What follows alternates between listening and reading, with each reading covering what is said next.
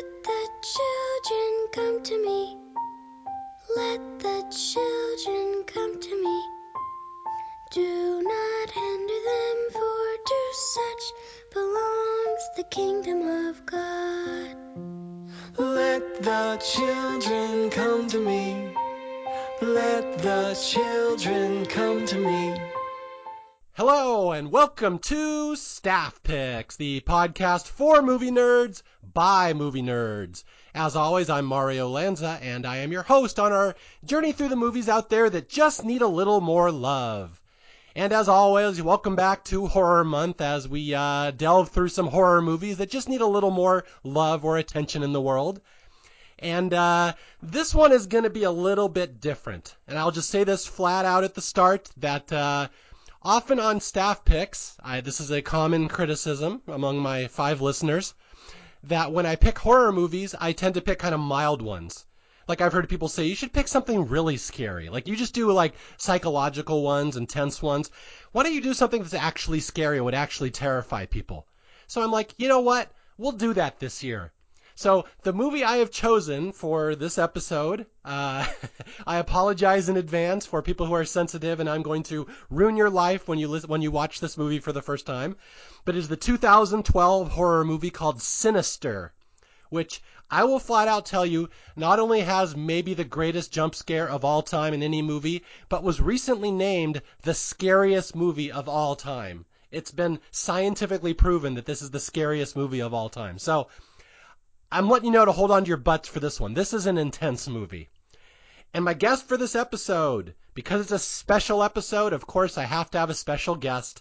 And she's been on a couple times before. That's right, it's my own daughter, the lovely and talented 22 year old Vanessa Lanza. Welcome back to Staff Picks, Vanessa. Hello.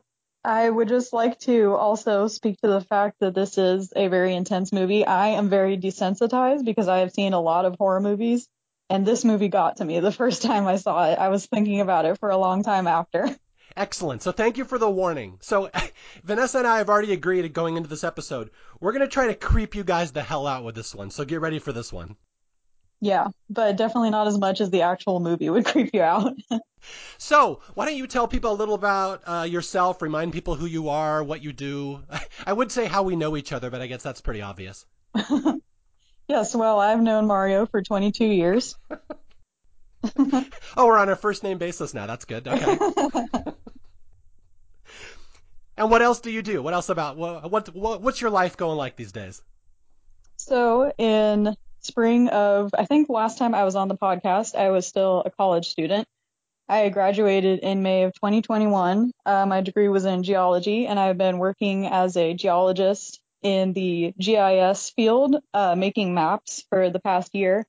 And I'm actually about to move, about to get married, and then move to a new state for grad school where I'm going to be studying paleontology. That's right. So you're a nerd, basically. Pretty much. Yeah. We all are. We're all nerds in this house. We all fess up to it. So, yeah, Vanessa's been my little horror movie buddy ever since she was, I'll say perhaps too young. Uh, we can we can it was go into forced upon me. yes, it was okay. uh, uh let me, in my defense, before I al- allow Vanessa her grievances. So I love horror movies. This is my bread and butter. And when I have children, obviously, I want to introduce them to things that I love. And the quickest way to desensitize a kid and get them to like horror movies is show them horror movies. So, what was the first horror movie I showed you? Do you remember? I'm pretty sure it was Jaws, unless there was one before that that was just like so traumatizing that my brain blocked it out. But that's the first one I remember. yeah, so I showed Jaw, I showed Vanessa Jaws at how old were you approximately? I think five. Five. And now, would you say that's the appropriate age to introduce a child to Jaws? No, definitely not. Yet somehow it ended up working because you ended up loving horror movies. You grew up to love horror movies. So would you say my experiment was entirely uh, correct and appropriate? Um, I'm not sure about that because I didn't start loving horror movies until like five years ago. Wait a minute. So you didn't when you were younger? I, I thought you did. Not really. I mean, I don't. Well, I don't even remember watching like that many besides just the ones that traumatized me like Jaws. oh. Well, okay, well, welcome to the first episode of Therapy on Staff Picks because I was unaware of this. I mean, I I didn't really have strong opinions on horror movies until a few years ago, and then I don't know why I just all of a sudden started loving them. Okay, well, we'll yada yada over the little details, but the, the the short version of the story is you love horror movies. You are now my I wouldn't say disciple because you're your own person, but you grew up basically as I did at your age. I was huge into horror movies. I was the guy everyone asked for recommendations. Is that you basically you among your peer group? Well, no one else likes horror movies, so no one asks me for recommendations because no one cares. You really need better friends, Vanessa. but yeah, I horror movies are pretty much the only type of movie that I watch these days. Okay, now in my defense, I will have to point out to the audience. Uh, we also introduced you to roller coasters very young, and you hated them at first, and now you love roller coasters. So at some point, we kind of had to know what we were doing a little bit, right? I mean, I guess. Okay, yeah, just for people who are enjoying our dynamic, yeah, Vanessa has a long-standing grievance that I introduced Jaws to her at too young of an age, and all right, maybe I did, I don't know, but you know, I I saw it when I was like six or seven. I figured you could handle it. Well, it didn't traumatize you when you were six or seven? Yeah, but that's like a that's like a necessary stage in life. That's like a, a milestone, the Jaws viewing. Huh, okay. I think I would be just fine if I didn't see Jaws at five. Okay, and my wife, of course, would like to point out to the audience she had nothing to do with this, and she frequently told me, "Don't show the kids scary movies too young." so this, this is all on me. I don't know where she was at this point. I guess she just kind of disappeared for a while, where you were showing us all the horror movies. yeah, she, she'd run off to Mexico for a couple months. okay, so uh, yeah, Vanessa is my little horror movie buddy. We talk about movies all the time. I'm constantly recommending older ones to her with about a 50% success ratio. She is constantly recommending newer ones to me with about a 50% success ratio. Would you say that is about accurate? Um, yeah, probably. Okay, and I already know the answer to this. It's it's weird interviewing your own kid. Who is your favorite horror movie director? Okay, so I feel kind of I feel like it's kind of premature to say that he's my favorite director because he has only come out with two feature films so far, but Ari Aster. Ari Aster. Now, remind people who may not know that name what he's done. He's done Hereditary and Midsommar. Hereditary and Midsommar, which, of course, most of the world out there thinks Hereditary is the better of the two, but I know your answer is entirely different. Yes, Midsommar is obviously way better of the two. Yeah, Vanessa's uh, she's been begging to come on staff picks and fight with all the Hereditary fans because uh, that this is a we, again we talk about movies all the time, so I know every answer to her to the questions I'm going to ask her. But so we had a chance. I, I said come on the staff picks for Horror Month and we'll talk about any scary movie you want. And I thought you were going to pick Midsommar, but you chose Sinister. Why? Yeah, because I felt like Midsommar, because it did come out in 2019, I felt like that was still a little too recent. And also, it is pretty similar to The Wicker Man, which was another movie I've already done on staff picks. That is correct. Yeah, Vanessa and I had the uh, envious task of doing The Wicker Man. And if you've ever wanted to hear a fun, awkward episode, listen to my daughter and I talk about a movie with orgies. Yeah, and also if I had chosen Midsommar, it would have been, you know, more of that. So yeah, I, I, if people have never seen Midsommar, Midsommar has an even more awkward, long, extended sex scene that uh, we were not interested in discussing on staff picks. So that is how we arrived at Sinister. Although Sinister, of course, is no slouch. Now, kind of give me your history with this movie. How do you know about it? Why do you like it so much? So I, when I was at college, I had one roommate who would always watch horror movies with me. She was like my horror movie buddy, and this was just one that one night we were looking for a movie to watch, and this just came up recommended on some streaming service, and I was just like, oh, that movie looks interesting. I'd seen it kind of talked about before, especially the infamous jump scare that we're going to talk about later. And so we were both just kind of interested in it, and we decided to watch it, and it like got to both of us. We were both thinking about it later and we are both desensitized like horror movie fans. And I just I knew from like basically the first time I watched it that this is a really good movie. Yeah, and you recommended it to your mom and me. It's going to be weird talking about my wife in third person here, but yeah, your mother. So Vanessa saw Sinister. It really affected her, and you recommended it to us. So yeah, so we watched it and we liked it, but I will flat out admit that I'm a little nervous with modern horror movies because they have a lot of jump scares. So I've literally had to go to a website called where'sthejump.com and Google it before I watched this movie because the way you talked about it and how scary it was, because you don't get affected by movies much, right? Yeah, I mean, I do. I also don't really love jump scares because jump scares do affect me. Um, but I had heard a lot about the jump scares in this movie ahead of time, so I felt like I was kind of prepared. And yeah, that like the jump scares weren't the thing about this movie that affected me. Okay. Yeah, we'll we'll get into that because I want to know what really affected you. So, okay, I got to give a little disclaimer before we go into this movie. This movie is far more jump scare heavy than most of the stuff I do on staff picks. Like I said, people challenge me, do something that's actually scary. Okay, this one will do it. But I have to say, and you would probably back me up, Vanessa, this movie is not as jump scary as its reputation, right? There's only like two or three really big ones. Yeah, I think so. And of the jump scares that there are, there are some that are kind of stupid, but then there are also some very creative ones, I think. yeah, so, okay. So I've mentioned it before. I don't like jump scares. I have a very sensitive nervous system. I'm really affected by stimuli. I personally think jump scares are abusive in movies. I don't like them. Like, I don't think it's particularly clever to be able to uh, simulate a flight, fight or flight response in people. And are you kind of the same way? Like jump scares, do they really affect you? Yeah, they sometimes they do. Uh, for the most part, I just kind of get annoyed by them when a movie relies on them too heavily, but I do like like a really good like creative jump scare. Okay. I think that's a fair answer. And and Vanessa and I were watching this movie earlier uh, this week, and we were sitting there and we kind of dissecting the jump scares, seeing how they did them, like which ones were good, which ones were not good. I will say this movie probably has maybe the greatest jump scare in movie history, and it also maybe has my least favorite jump scare in movie history. And I, am sure you can, can tell which two I'm talking about. Yeah. I would say the one that you're talking about for your least favorite is probably also my least favorite. Yeah, okay, I'll just flat out spoil for people. This movie has the gall to, as it's fading out to closing credits, just have the villain pop his head into frame right in front of you as it goes to closing credits. It's completely gratuitous. I absolutely hate that jump scare. There's no reason for it to be there, but we will dissect that when we get there. And, and that's, you hate that one too? Yeah, I think that's pretty much the stupidest jump scare I've ever seen. but the good jump scare, the one that's effective, um, I don't want to give too much away until we get into it, other than it involves a lawnmower.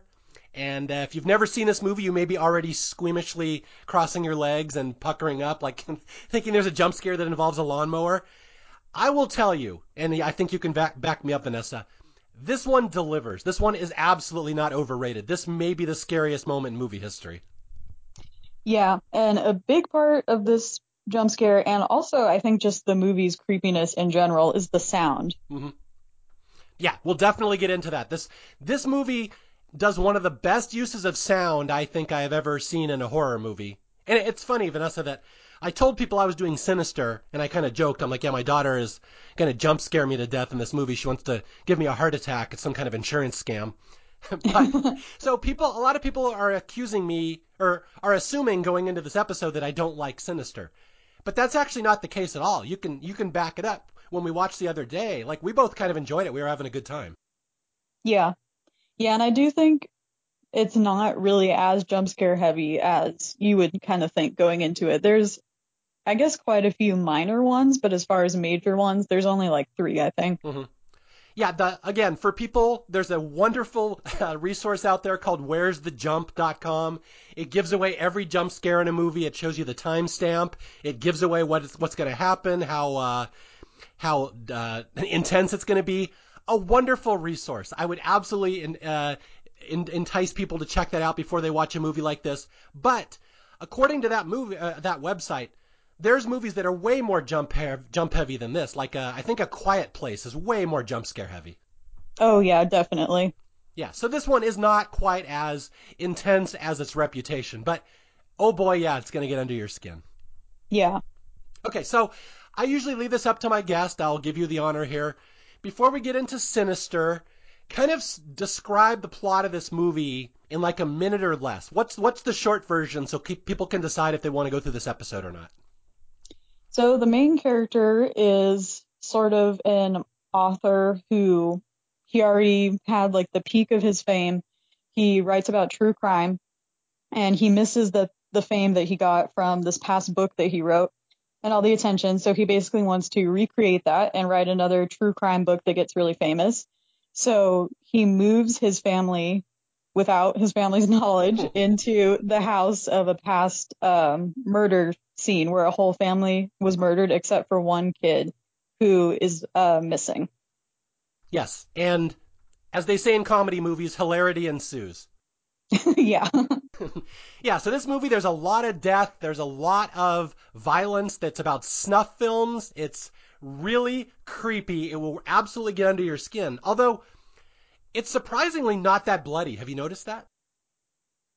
I guess I didn't really think about that. Yeah, I, it's not really that bloody. It's really not. For as an intense a movie as it is, I read the uh, filmmakers were trying to get a PG-13 because they thought if they cut out the blood, they could get away with a PG-13, and the ratings board is like, no, it's about no. Have you seen your movie? No, it's R. yeah, all like all the deaths, they're creepy, but they're not really gory. I wouldn't say. Yeah, I've done far more gory movies on staff picks.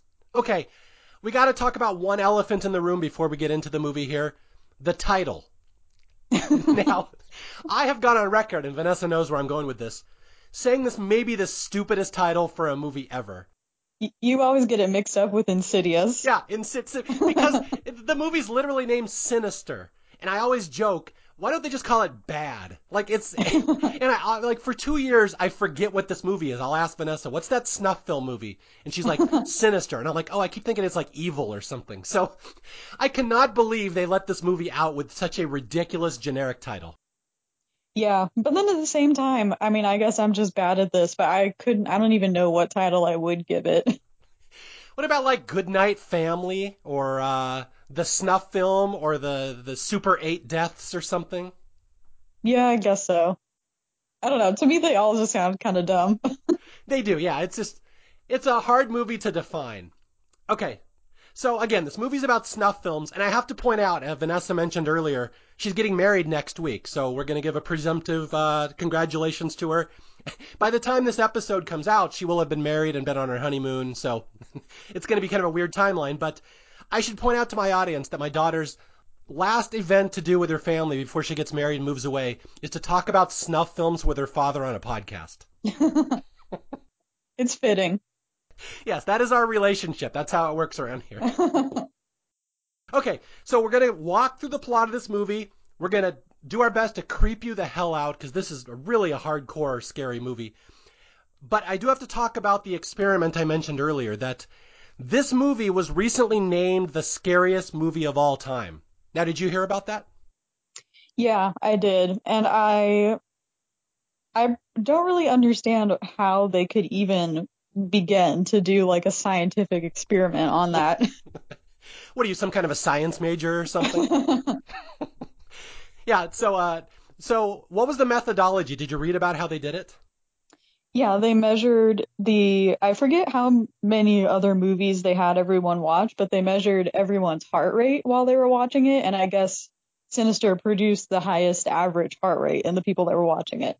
Yeah, that is, that's what I read as well, that they did an experiment within the last two years, and they took like the top 50 highest rated horror movies on IMDb, and they hooked up everyone in the audience to a heart monitor to see whose heart increased the most.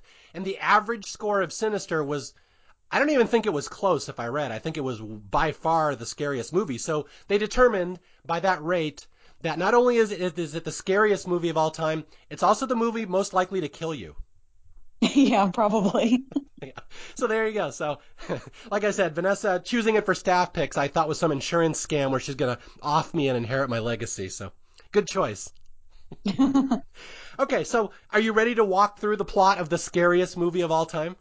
Yes. Okay. I'm ready. All right. So, this movie has one of the, I have to say, one of the greatest openings of any horror movie ever, the tree scene. And I will yeah. I will leave it to you. Describe our opening scene in this movie. Yeah, the very first shot of the movie is grainy footage of a family, uh, two adults and two kids, I believe, being hung from a tree.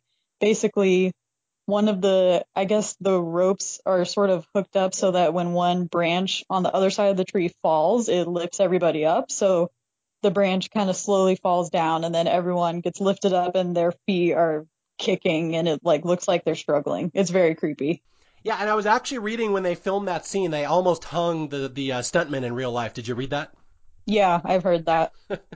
yeah, it's a really creepy, eerie scene. It's this grainy old uh, eight millimeter film, um, or Super 8. I think I always get those two mixed up. Super 8 film of these four four family members hanging, and it's very slow motion. You see their feet kicking. It's a nice way to open a movie. This movie's going to be about death. Get ready for it. Yeah, it definitely hooks you in really, really quickly right away.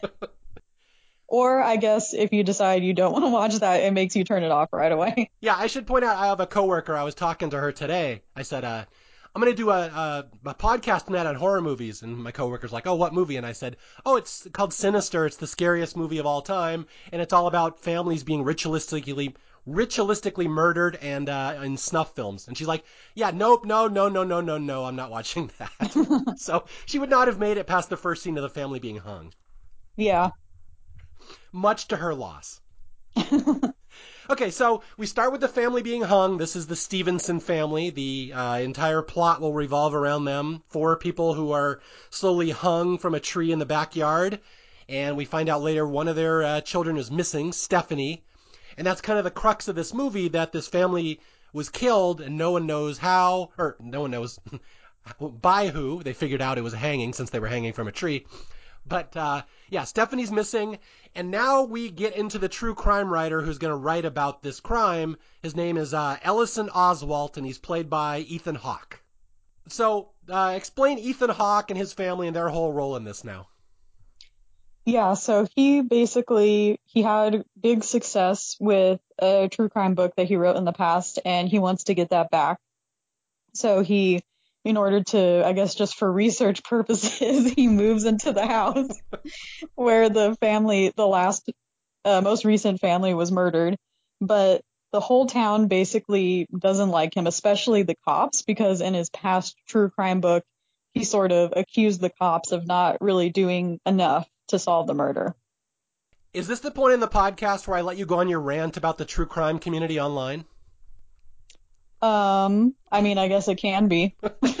yeah, Vanessa and I have talked about this, all these true crime podcasts, all these true crime websites, how they can be rather annoying because it's people trying to insert themselves into crimes and profit off crimes and stuff. And would you like to share anything on this subject? Sure. So, in the past few years, I don't know if any of your audience would also be into these kinds of like YouTube videos or podcasts, there's been a big trend. Obviously, true crime in general is very popular and trendy right now. And there's been a trend where people will share true crime stories or discuss cases and then at the same time do things like put on their makeup or like get ready for the day or something like that.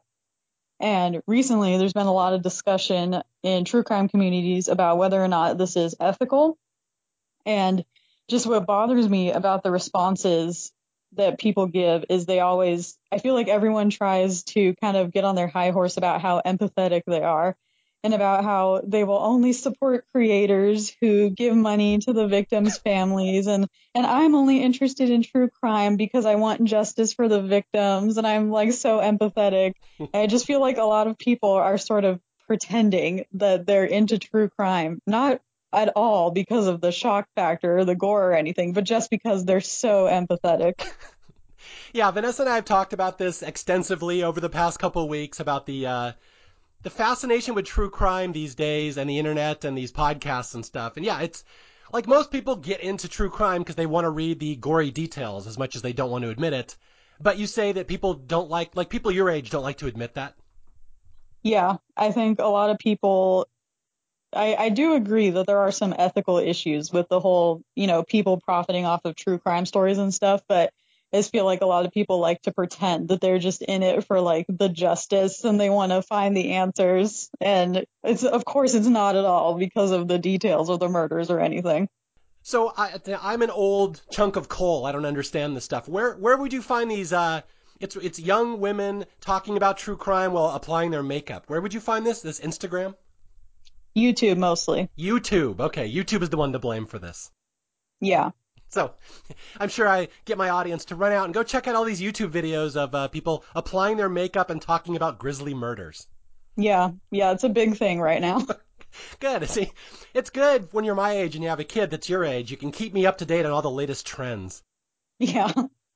Okay, yeah. And the reason I bring that up because that's the kind of the gist of this movie.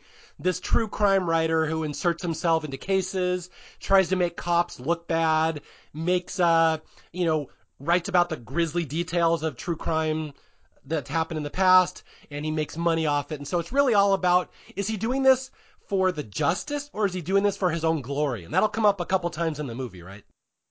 Yeah. And it's also about how he's letting that obsession get in the way of like his own personal life and his relationships and his family. Yeah, it's uh I will say uh my wife Diana, we've watched this movie. When Vanessa recommended it, we watched it and we both liked it, but my wife has a huge bone to pick with this movie. The uh the wife in the movie. who who may be the stupidest character in movie history. Would you say that's a fair argument? No, I don't I don't think so. I mean, every horror movie has a stupid character, and I don't think she's the stupidest. Okay, well, I will I will lay out the evidence for my listeners and they can decide. My wife's argument is so this guy uh, Ellison Oswalt moves his family into a house where a murder happened, and apparently his wife doesn't know this. So she says it's at one point in the movie, "Are we moving into the neighborhood with a true where a true crime happened again?" Well, she asks, the wording is very important. She asks, did we just move two doors down from a murder scene again? And technically, he doesn't lie. He says no. Yes, but you're missing the point. Technically, you're correct. He doesn't lie. But they've done this before. This is apparently a pattern where he moves to a true crime neighborhood and doesn't tell her. And it's now happened twice, and she somehow has never Googled this house that they're moving into. so, anyway, that's my wife's beef. Vanessa maybe has a little more uh, defense of the wife, but my wife's like, it almost takes me out of this movie knowing that they've done this more than once and the wife still doesn't suspect it's going to happen. Yeah, well, I mean, I don't know. I just think, like, for any horror movie, you have to suspend disbelief a little bit. Like, you just have to. You can't take it too literally. Okay, for necessity of the plot, they've moved into the Stevenson murder house that we just saw earlier in the movie with the family was hung in the backyard. The wife does not know about it. Uh, yeah, Ellison apparently does this often, and they have two kids who will be very uh, important to the plot. They have a 12 year old boy named Trevor and a 7 year old daughter named Ashley. I, I kind of Ashley's the painter, right? She when they move into the house, she like paints on the walls in her room or something. Yeah, she paints on the walls, and they have a rule for her that she's only allowed to paint on the walls in her room. She can't go anywhere else in the house. And, well, I mean, she can, but she can't paint anywhere else in the house. Okay, and as you can guess, the painting will become important to the plot later. hmm And the son, Trevor, is has nightmares and night terrors and likes to sleepwalk around the house, which also will become important to the plot later. Yeah. Okay, yeah, so they move into the house, they're all getting set up. The wife's like, "Oh, I sure hope this isn't a murder house," and Ellison knows it is.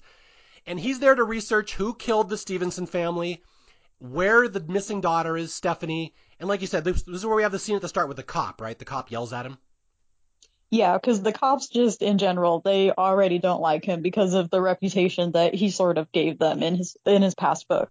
That's right. Yeah, and and the the lead cop also says, "You know, Mr. Ellison, I I don't like your writing, I don't like your stories, and I find the fact that you moved into a murder house in extremely bad taste." Yeah, that's a good point. I think, you know, point sheriff, he's correct. Yeah, you know, there's some like sort of inadvertently funny parts of this movie. That part's kind of funny. Okay, so uh so yeah, he he has not told his wife why have they moved here. He just said they're he got it cheap on the market. Uh and in his defense, no, like you said there's some funny parts. No one technically died in the house. They died in the backyard, so he's free and clear. yeah. So yeah, so they move in the house and he's like getting everything set up and I think this is like like like you said, he had a big book like 10 years ago, but it's been a while and he wants one more big book to kind of be able to retire on or something. Yeah, he wants to like be the one that solves this case and then gets writes his book and gets famous and gets all the attention again. And I think there's a rule that his wife has set. Never leave your office unlocked. Never let the kids walk in and see your research because he has grisly pictures all around. So it's basically like the, ru- the rule we have at our house when you were a kid. oh, really? I wasn't aware of that rule. Oh, yeah, I used to have a true crime room.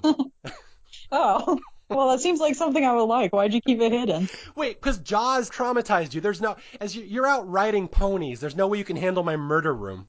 no, but where did it go? Where, why isn't it still there now? I would want to see it now. Oh, yeah, we turned it into your brother's room. Oh, okay. So anyway, yeah, so this is the, the scene. They come to the house and he goes out in the backyard. He checks out the tree, the hanging tree, which I should point out still has the broken branch that was used to hang them. Did you notice?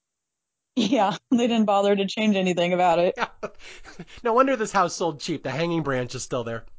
I feel like if there's like like this is like the most warranted scenario for like chopping down a tree. All right, so now here the movie is gonna amp up, and you're gonna get the main crux of the movie where. On the first night, he's uh, or the first day, he's moving stuff into the house, moving their their belongings, and he goes up in the attic. And the first thing he sees is what a, a scorpion up there, if I recall.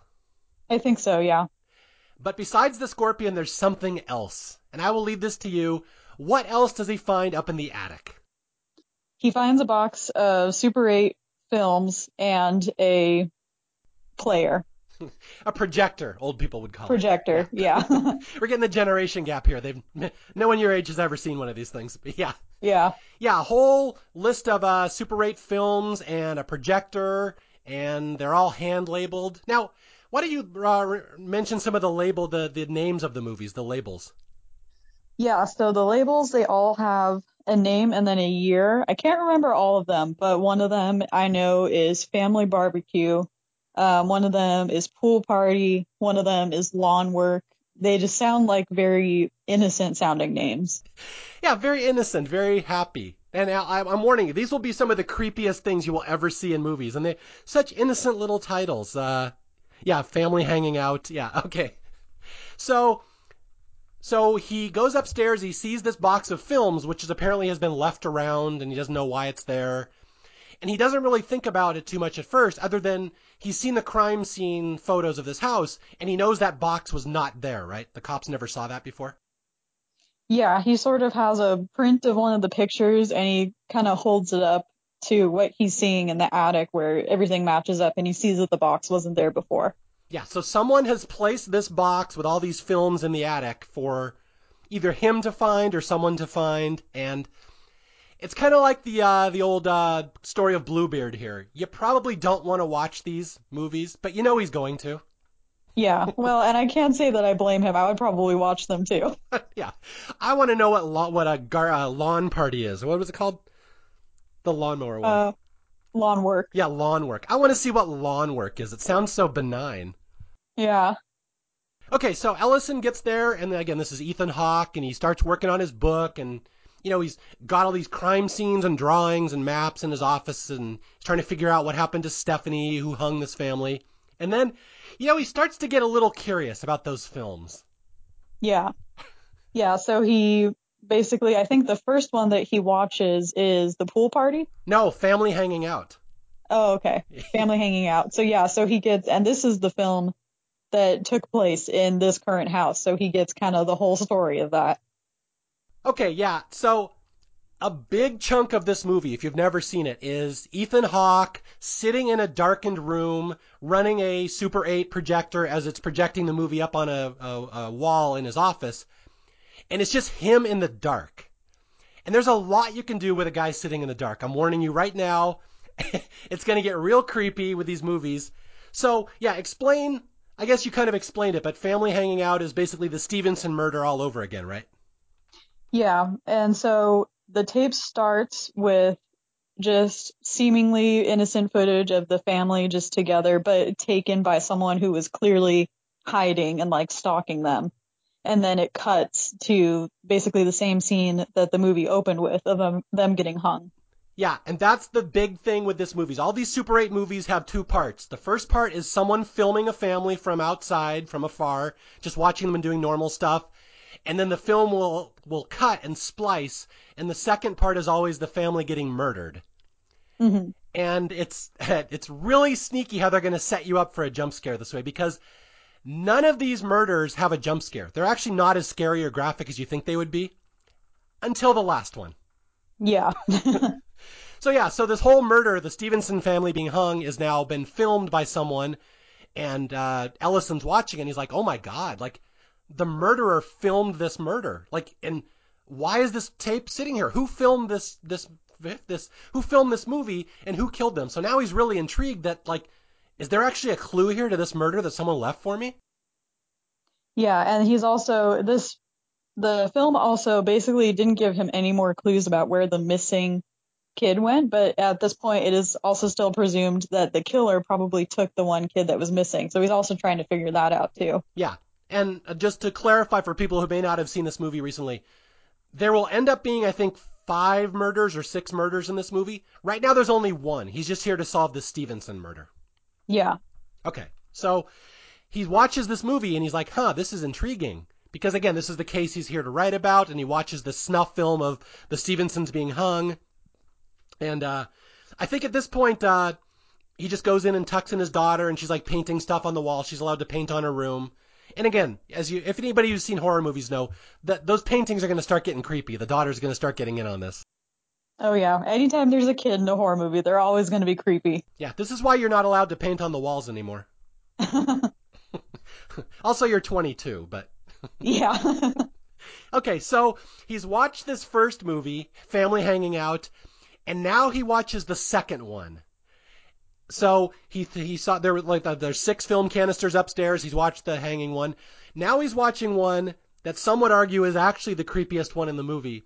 This is called Barbecue 79. yes. And this is where one of the first points where I want to talk about the sound in this movie. Mhm. So this film, the first part of it just opens with again a family at like a park, I think, or maybe near a lake, and they're just having a barbecue. Again, clearly taken by someone who is sort of hiding and like stalking them. And then it cuts to the family all tied up inside a car, inside presumably their garage, and then the whole car is set on fire. And the I don't even want to call it a song. like the chant that is played in the background of the second part of that film is so creepy. It got under my skin so much. Yeah, it's funny. I was uh, reading a Reddit thread the other day on the scariest movie scenes of all time, and and several people mentioned the lawnmower, which is coming up later, but several people mentioned exactly what you pointed out: the chanting in this scene. Yeah, it's I don't even know how to describe it. It sounds like ritualistic, like a cult chanting or something. It's yeah, I don't even want to call it a song. It's just so creepy.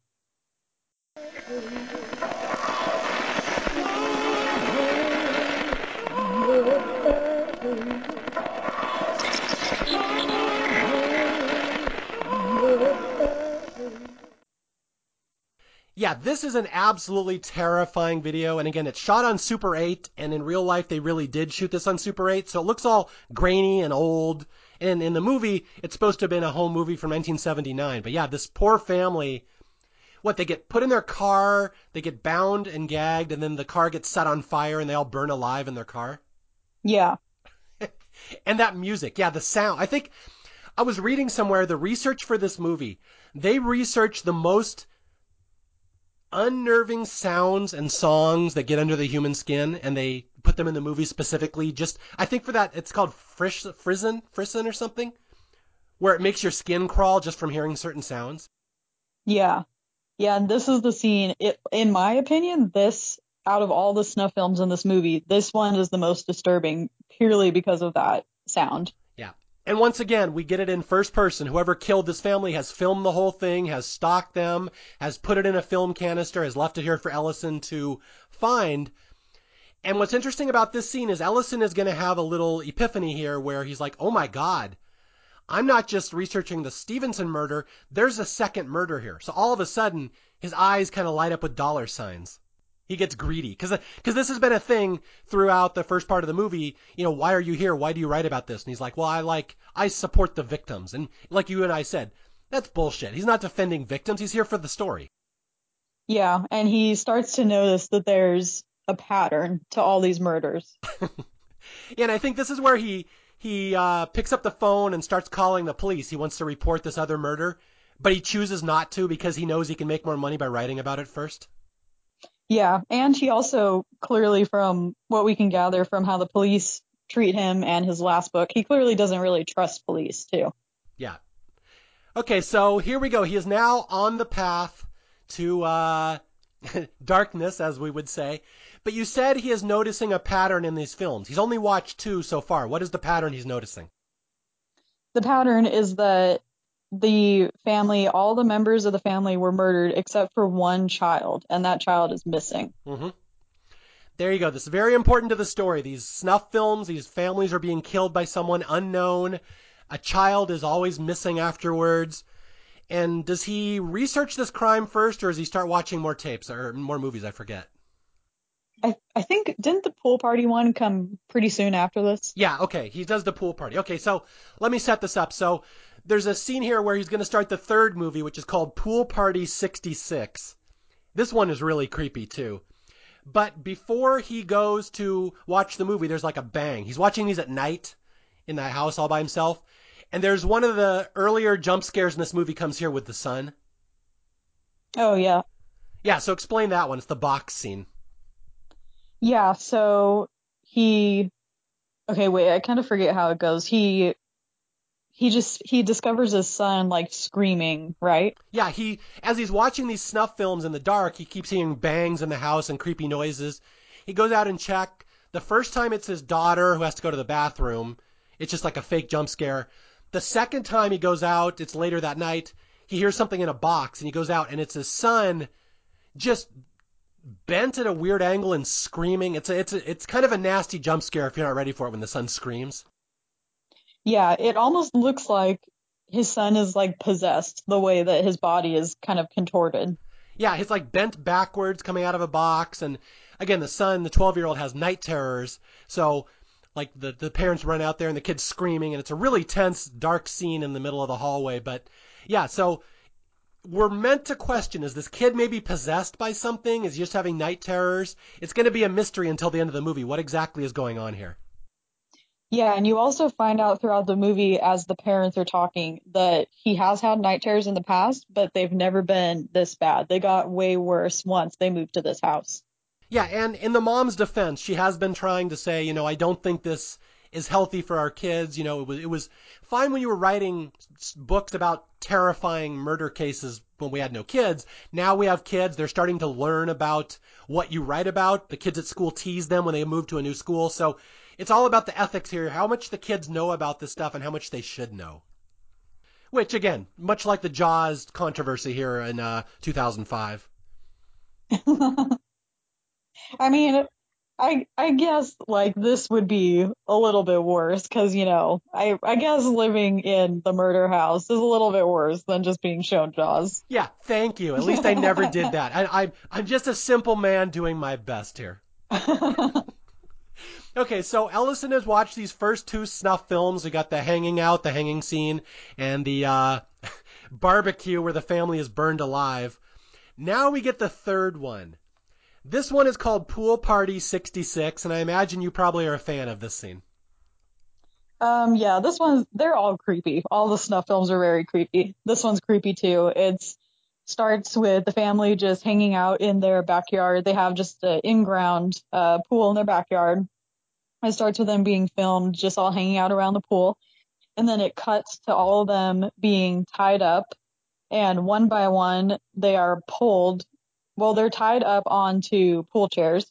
And one by one, they're pulled by someone that you can't see into the pool and then backwards. And their feet are kind of sticking out of the pool still. And you can see their feet like struggling.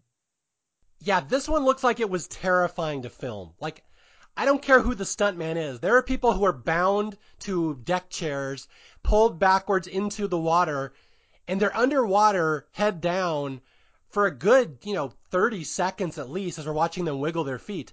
I don't care which stuntman it was. That that was that would be terrifying to film. Yeah, because how do you know if they're actually drowning or not? Yeah. And I read they they were very very scared when they filmed this. They this was the most dangerous stunt they did. And uh, yeah, it, it it it is very evident in the movie. And I believe this is the first uh, film where he sees Bughuul, right? Yeah, this is the one. So again, this is the third snuff film we've watched. It's some family in 1966 pulled underwater on deck chairs and drowned, and it's a snuff film, filmed first person at night, just like every other one. Exceptionally creepy scene. But as Ellison ends up watching the end of the film, he notices that there's a face underwater. And this is a creepy scene where as they're drowning, he sees a face in the water. It's like a a white ghoul. How would you describe this face? Well, so first of all, I would like to say that some people on Reddit have said that they cannot take Bughuul seriously because he looks like a member of Slipknot. so if you are a fan of Slipknot, you can probably picture it pretty well. but yeah, he he sort of has black, kind of longish hair, and then his face is very, I guess, gray, and he has sort of like a little bit of a pointy nose, I think, and then his mouth looks like it doesn't look human. Yeah, I, I would say he kind of looks like an alien, like a, a alien wearing all black with an all white face, like almost ghost face from Scream a little bit, kind of in that realm. A little bit, yeah. Yeah, and we don't know who this guy is. We'll find out later. He is a what Babylonian deity named Bughuul, but for now, he's just this creepy ghost face guy that happens to be in the film. Yeah, up for the first part of this film, it's presumed that he's just like a serial killer. hmm Yeah, this uh, it's gonna go really dark, really uh, okay. I don't even know how to describe it. So he he sees that face underwater, and he tries to get a closer look. He kind of walks up, but if I recall, like the minute he tries to rewind this film, it bursts into flame. The the film bur- it, it starts burning. So like all the evidence of Bughuul gets deleted. The minute you watch the film, the film self-destructs basically. Yeah. Okay, I we got to talk about this. This is not a detail in the movie. Vanessa and I discussed this as we were watching the movie the other day. It's not explained in the movie, but what's kind of going on here is that I believe if you watch these movies, you free the spirit of Bughuul. That the minute he is shows up on screen, he's allowed to enter your realm through some kind of gate portal. Do you think that's a fair way to describe it? Yeah, I think so. Uh, But it's it seems like not quite a plot hole, but something that doesn't really make sense because that would mean that each of the previous families that got murdered would have to watch these tapes. hmm And it makes sense from Ellison's point of view why he would want to watch them because he's a true crime writer and everything. But I feel like that doesn't that wouldn't make sense for everyone to actually watch them. Well, you even just said if you moved into a house and there were Super 8 movies, you would probably watch them eventually. So, Yeah, but yeah, but I'm also a psychopath like Ellison. all right, I, I will, yeah, I will verify that. Not everyone has like that morbid curiosity. Yeah, we'll, we will talk more about the bigger picture of this movie once we get into it later. But yeah, so for now, he, uh, if I recall, he realizes when like these films are very delicate and can burst into flame, so he starts digitizing them and putting them on his laptop, right? yeah. How does he do that? He like just films them with his with his phone or something? I kind of forget. I have no idea. I don't even know how the whole Super 8 thing works. yeah, yeah. Look who I'm talking to. My little Gen Z daughter here doesn't know. Yeah, it's but yeah. In her defense, she's never seen a projector. So I believe he when he plays the projector, he brings a digital camera or digital video camera up and just films the video on this on the films the film as it's as it's playing. So he has a digital version on his computer as well. Yeah. I just know that at some point they all get uploaded into just, yeah, videos on his laptop. Yeah. So he once it's on his laptop, he can frame step, he can zoom in, he can do all sorts of fun stuff, and there'll be a really fun jump scare with the laptop coming up soon. okay, so he has now watched three of these snuff films, and now he realizes he's onto this huge murder case. He thinks there's some serial killer who's killing families, abducting children. He's got evidence, video evidence of three of them now. But now the uh, crap is going to start to hit the fan because now his daughter's paintings start getting creepy, right? Yes. so he discovers that his daughter has begun painting the scene that we saw at the beginning of the family being hung. Yeah, that's exactly what you want your seven year old painting on the wall. or people hanging by their neck from a tree as a mysterious serial killer next to the tree watches them suffer. Yeah.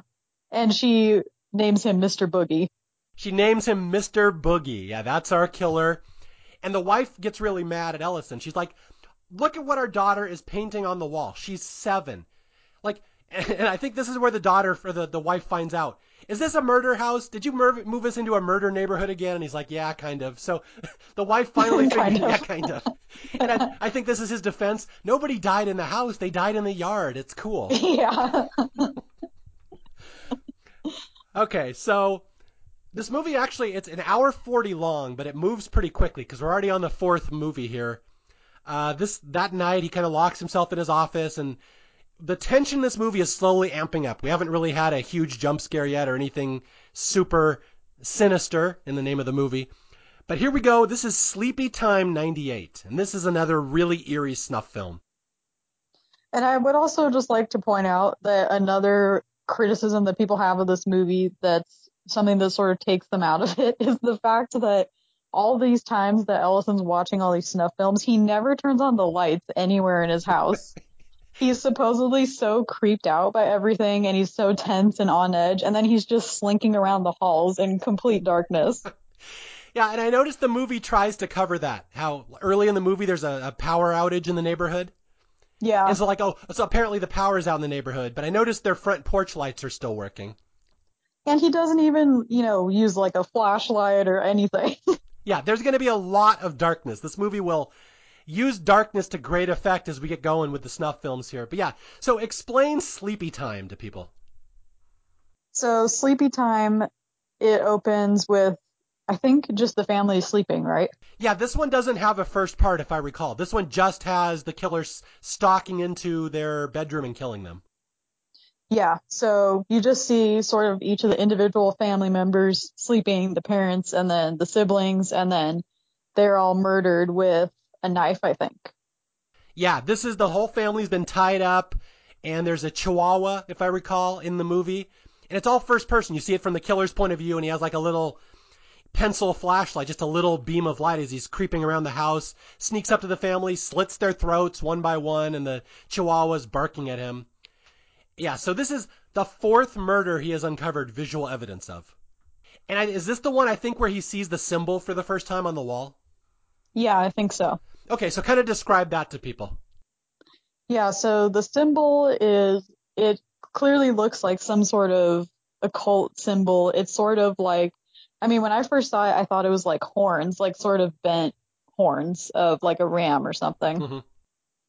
It's sort of a, um, I guess sort of a T shape, but like with each of the ends are curved down.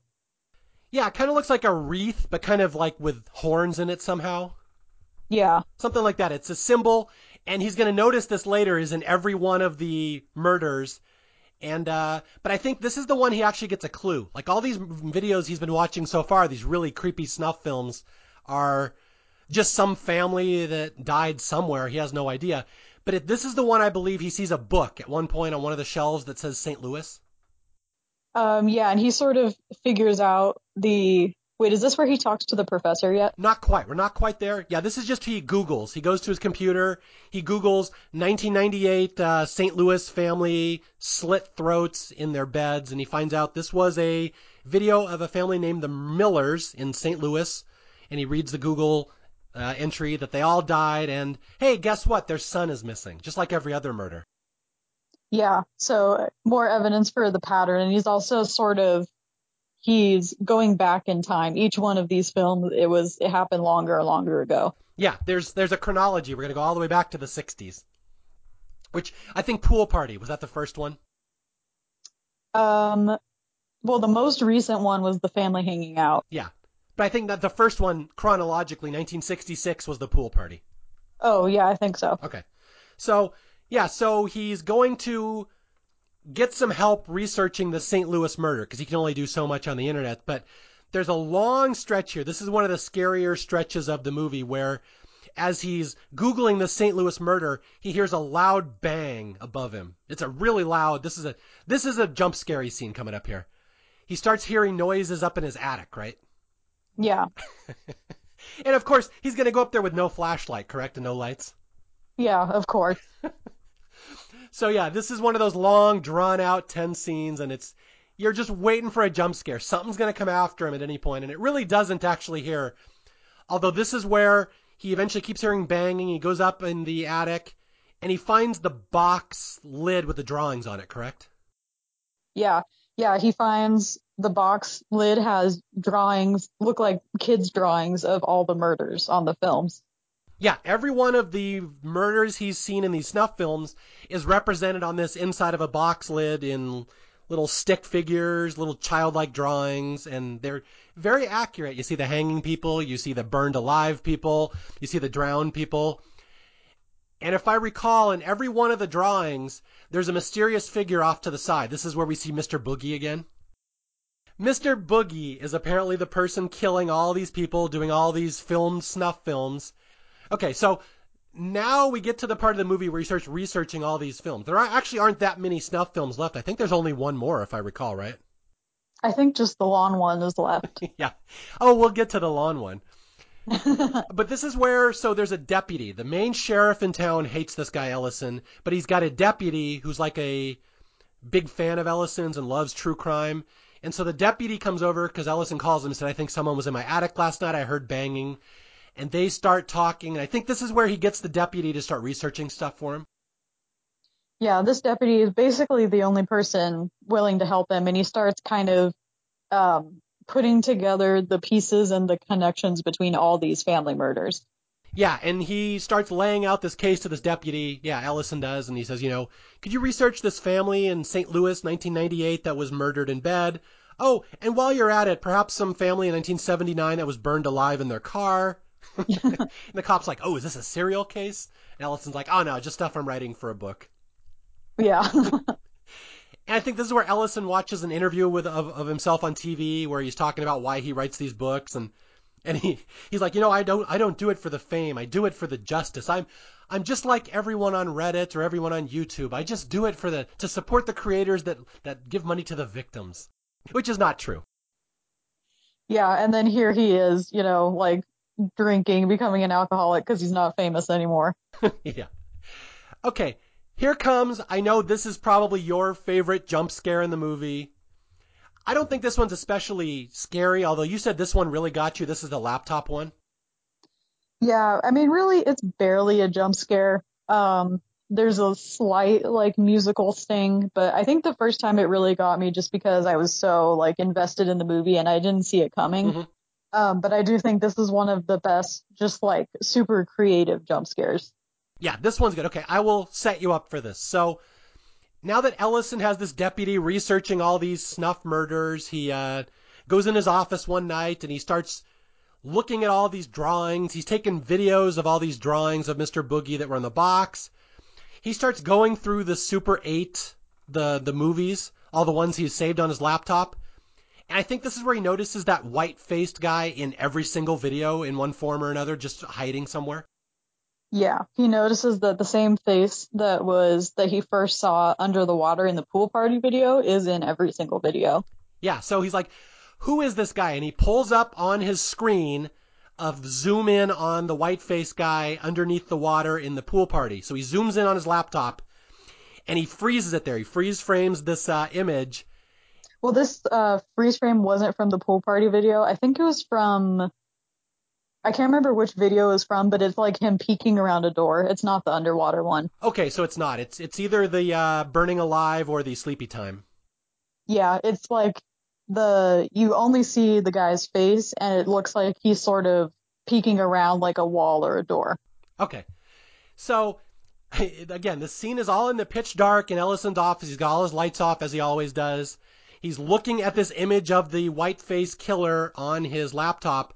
And at that moment, the cop calls the deputy and says, Hey, I got some uh, info on that uh, 1979 family burned alive.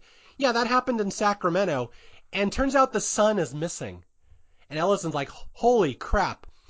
So, what is the jump scare that happens as he is talking on the phone to the deputy? So as he's on the phone, he is sort of turned to the side and not looking at his laptop screen, but y- the audience can still see his laptop screen with the zoomed in pause of the face.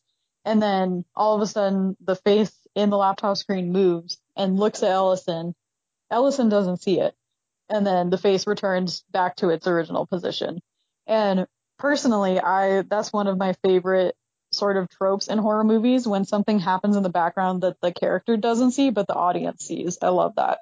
Yeah, this one is really creative. And it's that's that face on the laptop. It's very small. Uh, it's just kind of blurry. You don't even pay attention to it. And all of a sudden it turns and it kind of looks right at you and right at Ellison, and he doesn't see it. It's a really eerie effect. And like you said, there's not there's maybe a little musical sting, but it's not a big one. Yeah, it's not a huge jump scare, but I think it's definitely unexpected. Yeah, that that's what. So basically, this white-faced ghoul has somehow been freed from his domain, from his you know whatever. He is now in their world. That symbol that he turns and looks at Ellison is kind of the symbol that, uh oh, this guy is free now. Watch out, you've let him enter your dimension. And I think if I recall, Ellison's looking through his videos, his other videos that night, and there's a video of him falling through the attic, right? And it's like there's ghost hands he sees in the video pulling him down. Yeah, they look like little kids' hands. Yeah, so now he's really creeped out and he doesn't really know what's going on. But it's really going to start moving fast in this movie uh, now that uh, Mr. Boogie has kind of been freed into his world. And I think we learned somewhere that the family in St. Louis that was murdered in their sleep used to live in the same house as the family in Sacramento that got burned alive or something like that. Yeah, he starts learning that the families are all sort of connected location wise. Like they would, they had all lived in the previous family's house. Yeah, and that will become very important later that all these murders are connected in one way, which is very important to the plot, and Ellison is uh, unaware of it at the moment. Yeah. Okay, so basically, Mr. Boogie, this serial killer, whatever, that's killing all these people and videotaping, has kind of been freed. And we're about to go through some really hardcore scares right in a row here. There's one coming up here. This one I bet got people to scream in the theater. This is the one where he holds up the photo to the window. Yeah. Yeah, this is an intense one. So he sort of walks over to the window. I think he thinks he hears noises outside and he pulls up the blinds of the window and then he holds, he has a printout of the hanging scene that he's holding out and examining it against the scene outside. And then when he removes the picture from in front of his face, you see the killer's face right in front of the window.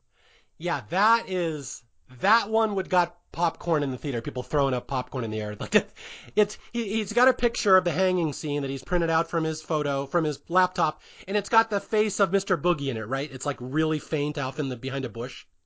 Yeah. Yeah, so he holds up that photo to the window. He's trying to picture what Mr. Boogie looked like out there when they were hanging. And when he lowers the picture, the face is right there.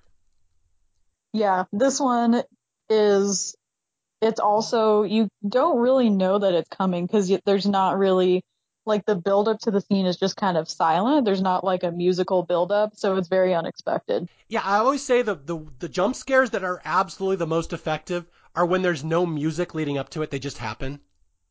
Yeah, that's this one. Yeah, a lot of this movie is actually pretty much silent, which is part of what makes the jump scares effective. Yeah, it's either silent or just the most unnerving, low vibrating chanting or humming that just gets under your skin. Yeah. Okay, so yeah, he he screams and all of a sudden the face isn't there anymore. And I think his now his projector starts turning on and off by itself and he's like, "What the hell is going on?" And there's a long scene here where he hears something outside. He goes out to investigate. And I think if I recall, he sees his son in the bushes again having another night terror. And then at one point he stands up and there's like a bunch of dead children behind him he doesn't see. Yeah, so he he his wife brings his son in and then he's out there by himself and he notices that there's a dog who looks like he's growling in his direction but sort of growling at something behind him. And then you see when he stands up that there's a bunch of kids behind him. Yeah, that's it's not really a jump scare. It's just there's a we're gonna have a lot of ghost kids popping up behind him because these missing children from these murders are gonna become very important to the story very quickly. So yeah, this is where the wife really starts laying down the law. Our son is having night terrors. He's out in the bushes. He's like foaming at the mouth. He's screaming. We have to move now. Ellison, this is not healthy. And she's like, you've been drinking more. This case is driving you crazy. So it's, it's, she's kind of laying down the law and he promises her, he kind of reassures her one more time. No, this book will be worth it. Trust me, I'm onto something big.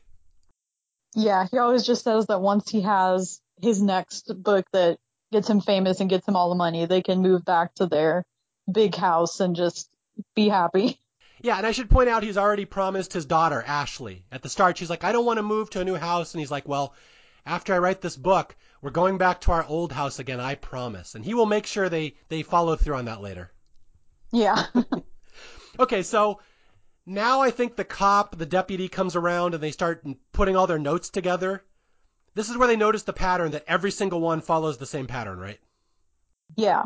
Yeah, this is where they really start to lay out the timeline of all the family murders too. Yeah, so this goes back to the 60s, back to Pool Party 1966. Every one of these families was filmed, was murdered at night under the darkness. Uh, there was always a child who went missing afterwards.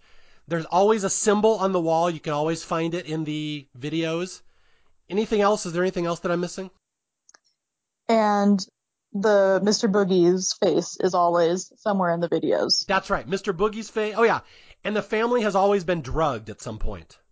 Yeah. That's very important. That'll come into play later. So, so like, what is this? Some kind of occult killing? Some kind of ritual? Like, they're like, uh, the cops like, hey, I got a buddy. He's an occult expert over at the college. We should call him in, which is very helpful. And did now, when you were in college, did you have an occult expert you could you could talk to? No, but I when I first saw this movie, my thought was, okay, how do I get that job as an occult expert? That sounds awesome. yeah. So yeah, at my college back at Santa Clara in the 90s, we had no occult experts. So I, I feel like we kind of got cheated. Yeah, I feel like too. I well, I, I should just take that place at my college. There you go. Maybe maybe if you go to a public school, you you get the occult expert. Yeah, or maybe you know certain states or something. yes, it's a it's a red state blue state thing. Yeah. so so they're gonna contact this professor and ask him what all these occult symbols are, what these murders are, what they're what pattern they're following, what's going on. But before that happens, we have to watch the lawnmower scene. Yeah. okay. I will let you talk about this one. This one routinely shows up on the list of the scariest movie scenes of all time, the biggest jump scares of all time, the scariest movie moment. Anything you want to say, this one's always high on the list. And there's a reason for that. Now, why would that be, Vanessa? Yeah, this one, I will give it props. It is also pretty creative. And also, a huge part of this jump scare is the sound because leading up to the jump scare is a very, again, I don't really know how to describe it, sort of like a sort of vibrational humming sound that's very tense, that's in the background when sort of the normal family part of the film is happening, when the kids, the parents are just hanging out.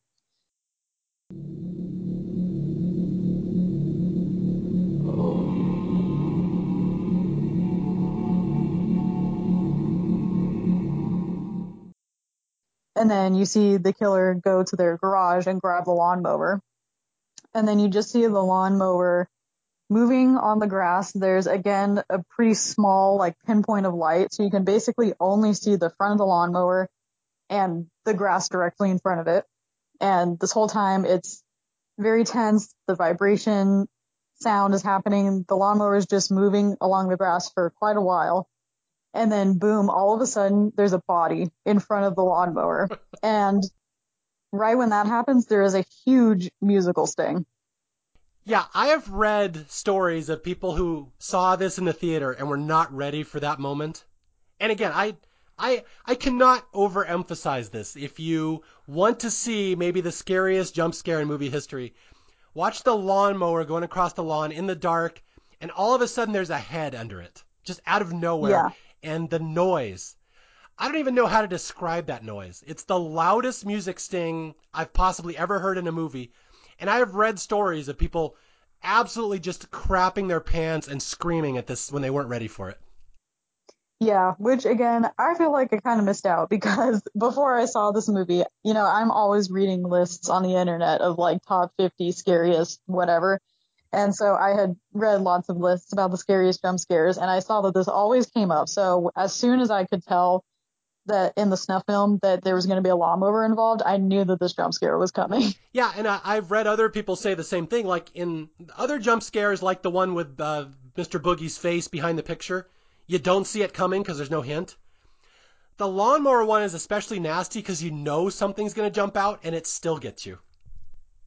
Yeah, it's like you know something's going to happen, but at the same time, it's also kind of unexpected because none of the other snuff films had jump scares leading up to this. Yeah, that's very important to point out. This movie has lured you into a false sense of security because the snuff films are always innocent at the start and then just a family being killed, but it's not especially graphic or jumpy or scary. It's just creepy. So you've been conditioned to think the second part of these snuff films is always going to be benign, and that's how they get you on this one. Yeah. and I should point out, we see the lawnmower, we see the head appear right in front of it, and the lawnmower goes over the head. You don't see a bit of blood. It's not gory actually in the slightest. You think you see more than you actually do. But it's so loud, and they cut to Ethan Hawke screaming and jumping up. It's so effective just the way they cut it. And I I feel like it's a little unrealistic that he would have jumped as much as he did just watching it because really the main thing is the noise and like he wouldn't have heard that noise. did you did you hear how they filmed this movie? I just read this earlier today. How oh, No, I don't Yeah, I don't know if you know what I'm talking about. Ethan Hawke had never seen these snuff films prior to them filming the scene. Oh, poor guy. So that's his actual reaction to these movies. You're seeing his actual reaction. So when him he actually is jumping, that's legit. Yeah, makes sense. so you see Ethan Hawke jumping. Yeah, and admittedly he wouldn't have seen the he wouldn't have heard the noise, but the actor most definitely did. So that is Ethan Hawke crapping his pants when he sees something. yeah. Although I I have seen a minor nitpick of this scene. If you watch it, it's someone pushing a lawnmower and then it goes over a head, but the lawnmower never goes up. That's true. So it's like the lawnmower levitating or something? I don't know. Just want to throw that out there for people.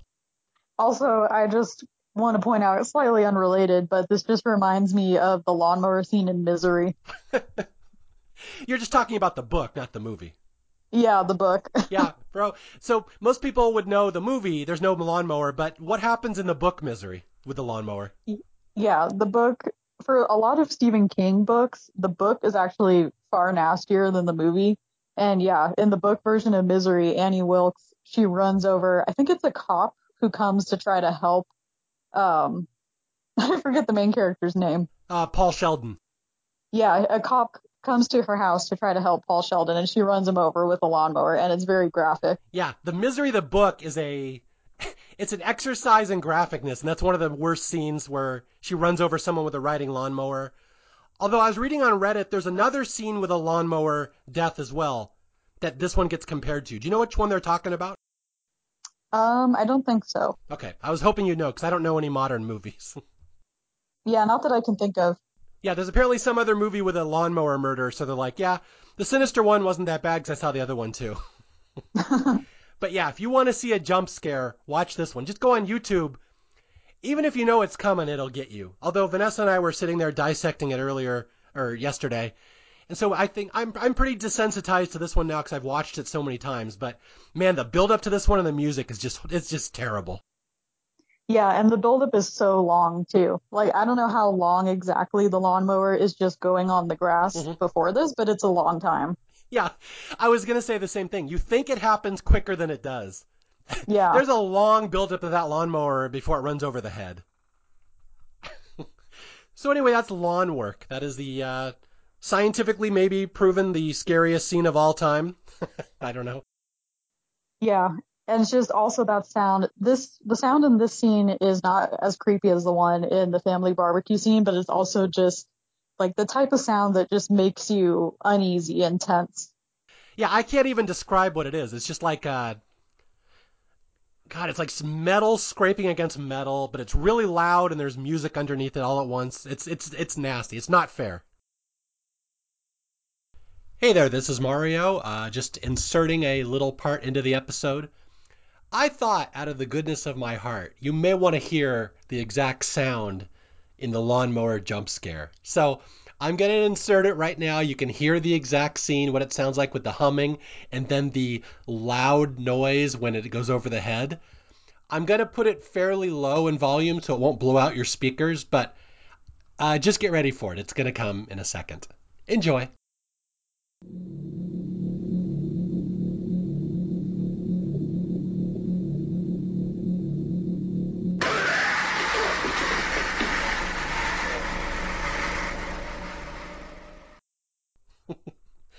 Okay, and I'll also point out that's the last snuff film we're going to see in the movie, at least the last pre-recorded one.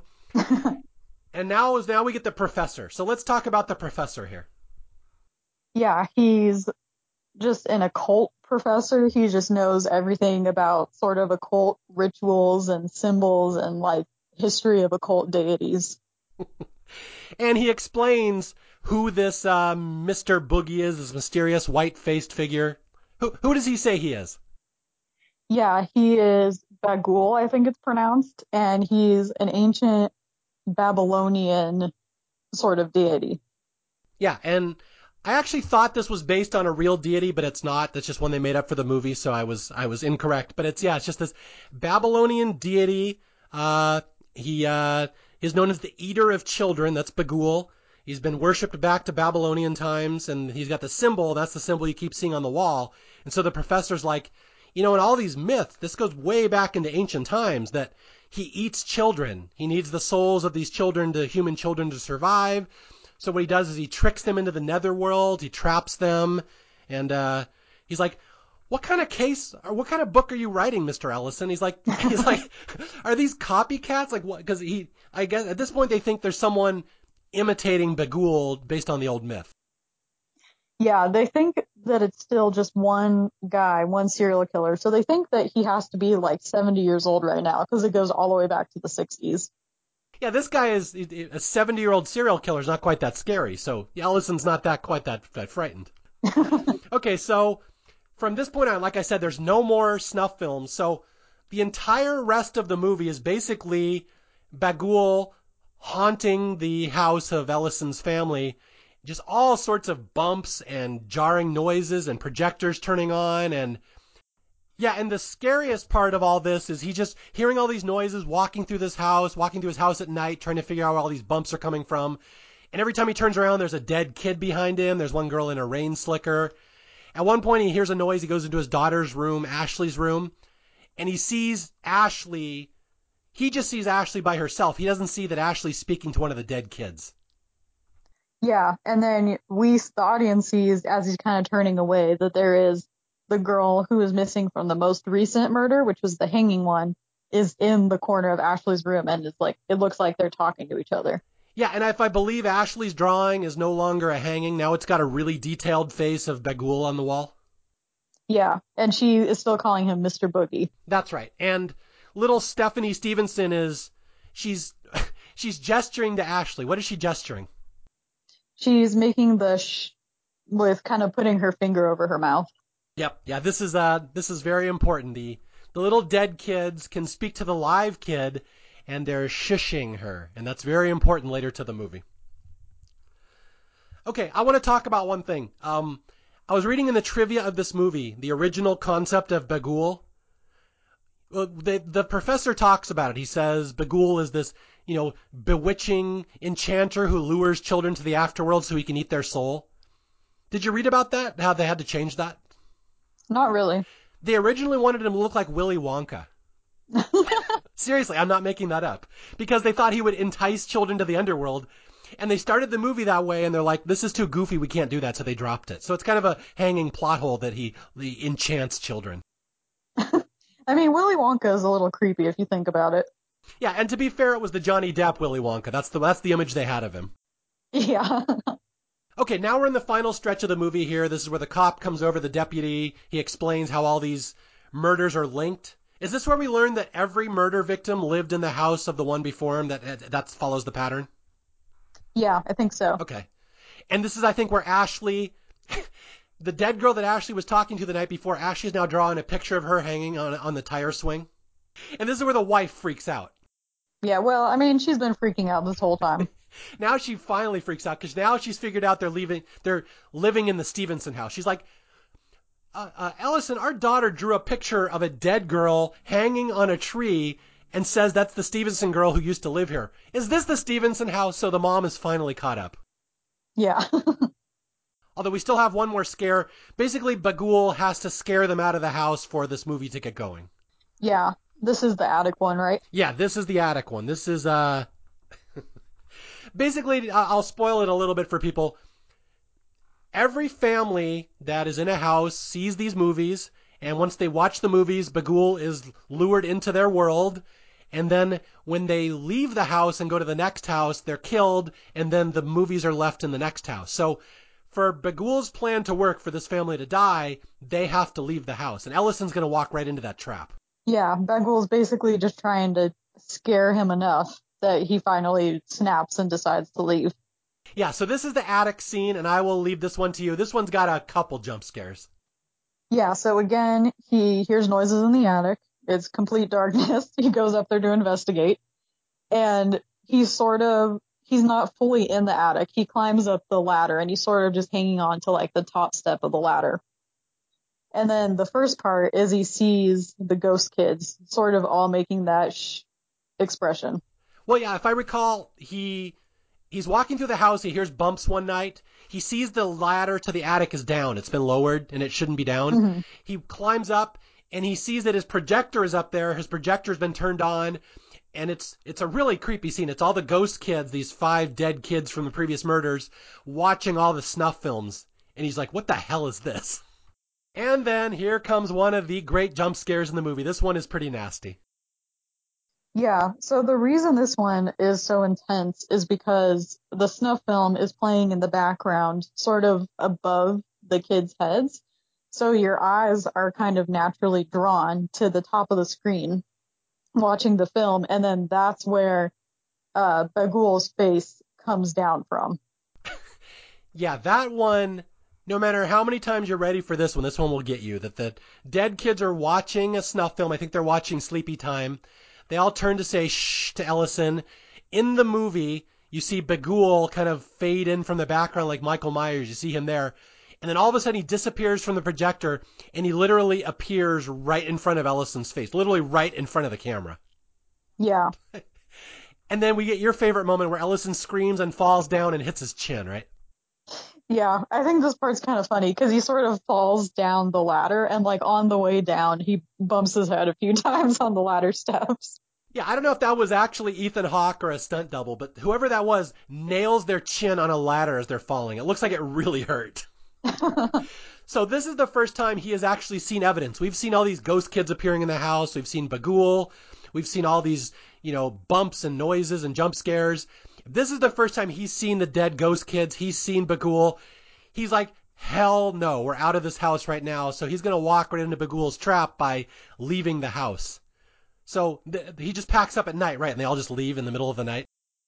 Well, first he gathers up all um, the films and burns them. And the projector. Yeah, and the projector, and also another mention of the music in this movie. This one is actually like a song.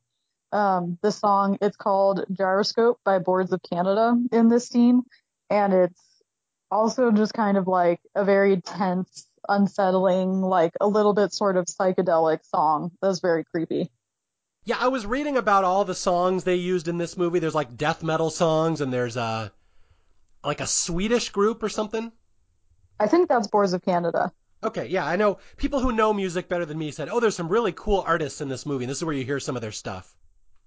Okay, yeah, so they basically get the hell out of town. They drive back to their old house, just like he promised his daughter. We'll eventually go back to our old house again. And I think this is a you get the fake happy ending. Okay, we escaped the haunted house. We got away from Bughuul. And uh, I think this is where the professor calls him with his latest findings. Yeah. And also, sort of leading up to the big reveal from the cop that he fell into the trap, the you can see that the cop has been trying to call him this whole time, but Ellison keeps not answering the phone. Yeah, this is okay. So the professor calls and said, you know, I've been researching this Bughuul case, and he's like, you know, early Christians believed that if you saw these images, if you saw the face of Bughuul, if you saw the symbol, you invited him into your life. And he's like, you didn't see any of these symbols in real life, did you? And he's seen Bughuul, he's seen the symbol, and Ellison kind of lies, like, oh, and I didn't, I didn't do that. And and uh, and the professor says, you know, Bughuul can often take the form of what a snake, a scorpion, and a dog, if I recall. Which those are the three forms he saw earlier in the movie. Yeah, it's a callback to the scorpion is the first thing that he saw in the attic when he discovered the tapes. And then the dog was outside that was growling at the kids behind him. And I forget when he saw the snake. The snake was under the box, the box lid, I think, if I recall.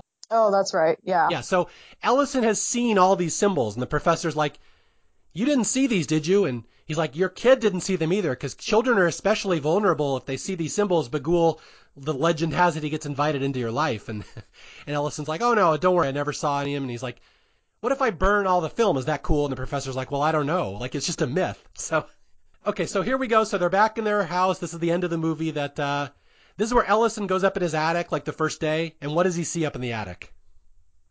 He sees this, what looks like the exact same box of films that he thought he burned and left at the old house. Yeah, this is this is a nasty ending here. So we're back in his old house. He goes upstairs. He sees the box that he theoretically just burned at the old house, right? He burned all his stuff, but it's back. Yeah, and it looks exactly the same and the same projector and everything. That's right. Although there's a little extra envelope in this one, isn't there? Oh, yeah, that's right. Yeah, so in this envelope, it says extended cut ending, endings, and there's a bunch of smaller uh, films in that one that presumably belong to all the films that he already saw.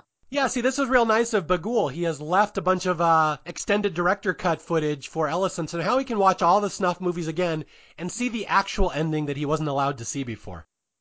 Yeah, and all for free. He didn't even have to pay. exactly. It's like he was a pirate. He pirated it. Yeah. okay, so Ellison knows he should probably not watch these extended cut endings. And of course we know he's going to. But this is, it's going to happen real fast, the ending here.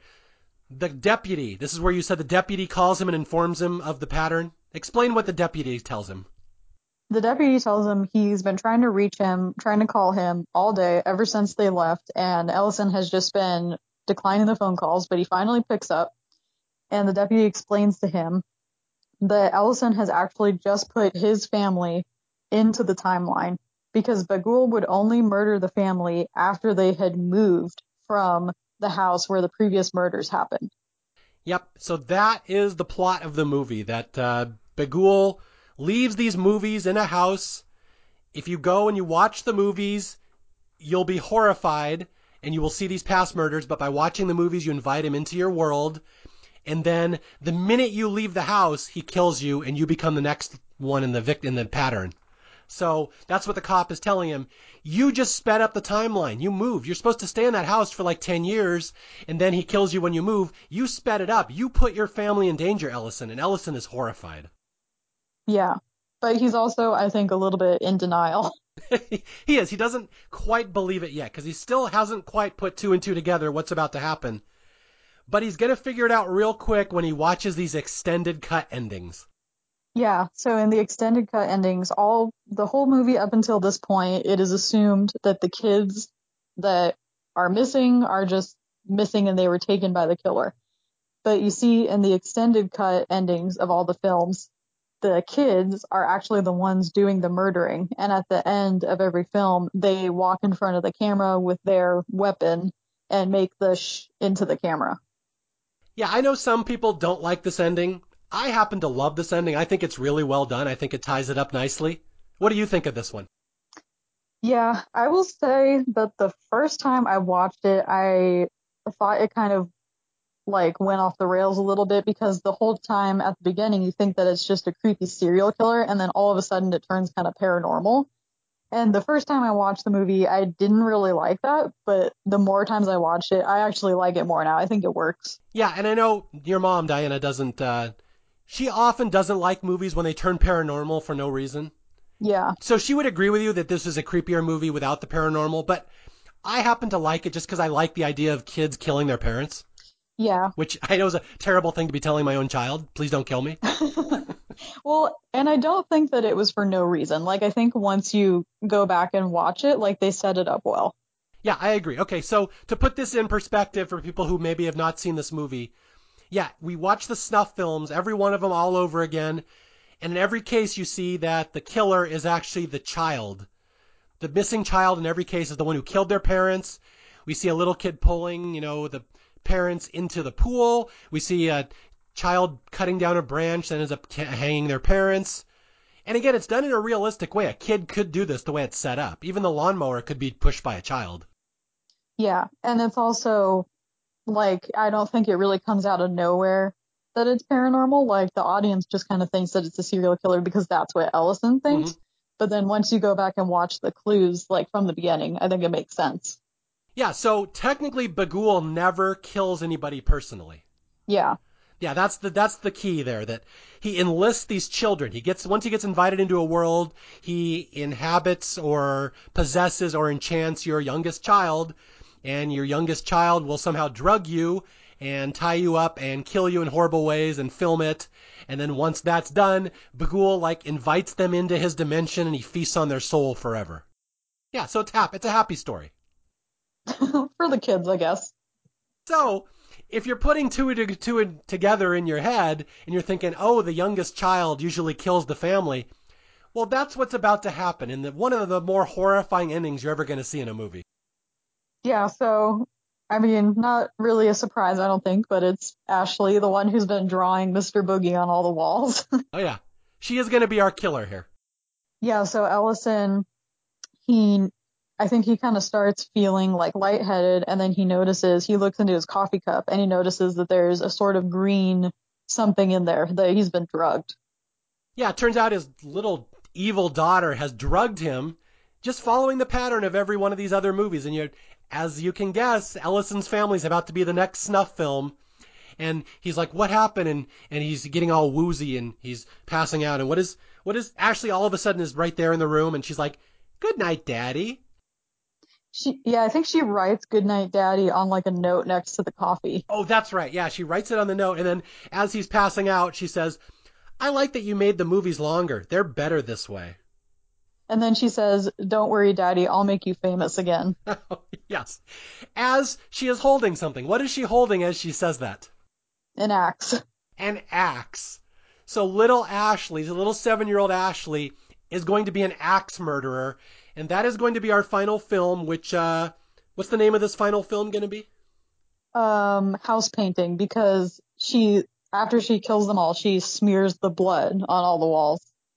Yeah, this is a movie. This is an ending to remember, where you don't see it again. It's nowhere near as graphic as you as it could be. Where little Ashley hacks up her father with an axe, theoretically hacks up her mother with an axe, theoretically hacks up her brother with an axe, uh, spreads their blood, paints all over the wall because she's a painter. Now she paints their blood all over the walls, draws symbols, and she also adds her little drawing to the box lid, right? With Mr. Boogie, and then she shushes us. Yeah, and then Mr. Boogie Bughuul comes and sort of picks her up and takes her away to where all the other ghost kids are. Yeah, that is a it's a horrifying ending, and I know some people don't like it. It's it's such an evil ending, a sinister ending, if you will, that I have to appreciate it. But yeah, Bughuul enlists Ashley to kill her family and videotape it. So now this is the latest video. This is House Painting 12. It will be stored up in the attic for the next owners. He picks up Ashley, carries her off. I think they what? They jump. They somehow materialize in the projector. Yeah, I think so. In the projector, and they go into the film, and they just walk off into the netherworld together. And that's the end of the movie, right? There's no cheap jump scare at the end or anything. and then comes the stupidest jump scare ever in any movie. yeah, we both we both have talked about this. I've seen other people talk about this. When I said I was doing Sinister, one person on my Facebook page said, "I hate that jump scare at the end." Yeah, this is okay. So the end of the movie is Ashley has killed them. It's horrible. She's painted the walls. They all die, and we just end on a shot on the box in the attic with all the films and all the canisters and the projector just sitting there waiting for the next owners. And with the new one added, the house painting one. House painting 12, yeah, has been added. and the camera just slowly pans out and pans away from the box. And what the hell happens at that point? and then Bughuul's face just pops right in front of the camera. Yeah, this is the cheapest jump scare in the history of cheap jump scares. There's no reason for it. It's just Bughuul's face just jumps in front of the camera as it goes to the credits. Yeah, and I hate it because it's like an unnecessary fourth wall break, and I hate that. Yeah, and I was reading in the in the director's defense, he didn't want to do that. He just wanted to end with a shot of the uh, the canisters of film, but the studio mandated it. They're like, we need one big jump at the end, and they made him do that. Yeah, so I guess it's not his fault. Exactly. So I can't hate the movie too much, but that is a stupid jump scare put in by stupid people, and it's so cheap. I just hate stuff like that. yeah, yeah, just to torture the audience. And I think I read in uh, Sinister 2 they do the exact same thing at the end, right? Oh, I actually don't remember. Yeah, I I have seen Sinister 2, but I can't remember if I'm I mean I'm sure there was, but I don't remember what it was. Okay. And really with that, that is Sinister, which is one of the most unnerving, creepiest movies of all time. I'm not entirely sure I would agree with the uh, assertion that's the scariest movie of all time. Would you? Yeah, I don't know. I I mean, it, that's just like so subjective. I don't think there could just be one because it's like it's different for everyone. Yeah, and then again, I didn't see Sinister in the theater, so possibly. Like I always say, the uh, the most uncomfortable I've ever been in a theater was uh, the Blair Witch Project. Yeah. But I never saw Sinister in the theater. That I mean, I could literally have crapped my pants. I don't know. Yeah, I mean, I like when I watched it with my friend, it was like we were just alone in the apartment and it was late at night and like all the lights were off and everything. And I think that was a big part of my experience too, like just having that atmosphere. So I can see how being in the theater would also make it like a lot scarier. Yeah. And but at the end of the day, it has some elements that I think are among the creepiest things in movies. Little creepy kids who kill people, hmm which is always a favorite of mine. Snuff films. I, I did a vacancy episode on staff picks right before this one, so Lord knows I'm a fan of snuff films. like, what else is especially creepy about this movie? Which elements? Yeah, for me, it's definitely the snuff films the most. I I think the best way to describe like how they feel is it's just like gritty. It feels so real, and it feels like something. I mean, I know a lot of people. I personally am not that much of a psychopath that I would like watch like live leak death footage online, but I know a lot of people from my generation like kind of grew up in the time where like kids were doing that, and it feels like something you would see like on live leak or something. Like it just feels too real, like something you shouldn't be watching. I will tell you, you may or may not know about this. Have you ever heard of uh, the film series called Faces of Death? Yes, I have. I have not like I haven't like seen any of it, but yeah, I've heard of it. When I was a kid, that was known as the end all be all of all horror movies. Like those were the ones you couldn't find in a video store unless they had like X-rated movies. But every so often you'd see it in a video store. This is like before Blockbuster when they just had like non-chain video stores. And every kid knew that was the creepiest movie out there because that was actual death footage. Yeah. So I've seen Faces of Death and it's uh like a lot of the stuff on Faces of Death is fake. But there is also real stuff on there like plane crash victims and plane stuff like that afterwards. It sucks. I mean, you don't want to watch that if you don't have to. Faces of Death lives up to its reputation. Yeah. Yeah, and once, you know, the internet sort of became widespread and everything, there like in the 2000s and stuff, there was no like rules. Like the internet was just anyone could post whatever. So like people would just post like these videos of real death footage on sites like LiveLeak, and I know a lot of people like my age would have seen those like at that time just out of curiosity. Now, you said you've never watched those. No, I haven't. I, I, kn- I know enough about you. You have to have stumbled onto at least one at one point, right? Because I know you're curious. No, I so what I have heard is I've like I've listened to people like talk about them and like explain what happened and stuff. Like people who have seen them, but I actually have never stumbled because I'm I'm actually very careful about that because I know that like my limit is like real stuff. And so even when like back in March of this year when there's the footage of the the kid that fell from the drop tower Oh, yeah. in Orlando, that footage was like circulating And I like even when stuff like that has been circulating widely, like I always manage to avoid it because I'm just like I'm very careful about that. Like real stuff I will not watch. But I have heard people talk about it. Wow, I, I I'm very proud of you because I know enough about you to assume you would have stumbled onto those. Your curiosity would have got the better of you. So the fact that you didn't shows that your mother has raised you correctly somehow. Well, I I know my limit. That's my limit. Yeah, I will flat out admit I've watched a lot of that stuff. I, I can't resist at a certain point. There's some I won't watch. There's one, the guy, the the suicide video where the guy shoots his head off on live live stream. Oh, the Bud Dwyer one. I think I've heard it. Well, not that one. There was yeah, there was just one recently, like last year, a guy with a shotgun, and I, I wouldn't watch that one. I will not do guns to the head. But I've seen I've seen other stuff. I will be not that I'm embarrassed to admit. I'm just more curious than you, I think. Yeah, I mean, I guess my curiosity is just satisfied by just like, yeah, because there's lots of YouTubers that have seen all this stuff and then they just like talk about it. And to me, that's like, okay, like I get the gist. Yeah, it's it's not necessary, and I know LiveLeak, like some of those sites have been shut down. It's not as easy to find this stuff as it used to be.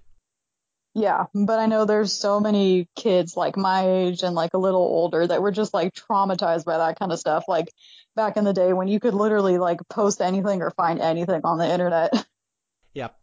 Okay, so I, I'm glad we're ending on a happy note with actual gore footage. but anyway, yeah, that's Sinister. It's a nice, creepy movie. Scientifically, again, been proven the scariest movie of all time. I don't know if it's the scariest movie of all time, but I have a hard time believing people would not find it scary. Yeah, because I think it's a mix of a lot of different types of creepy elements. Like it has the jump scares, but then it's also like pretty psychological at points.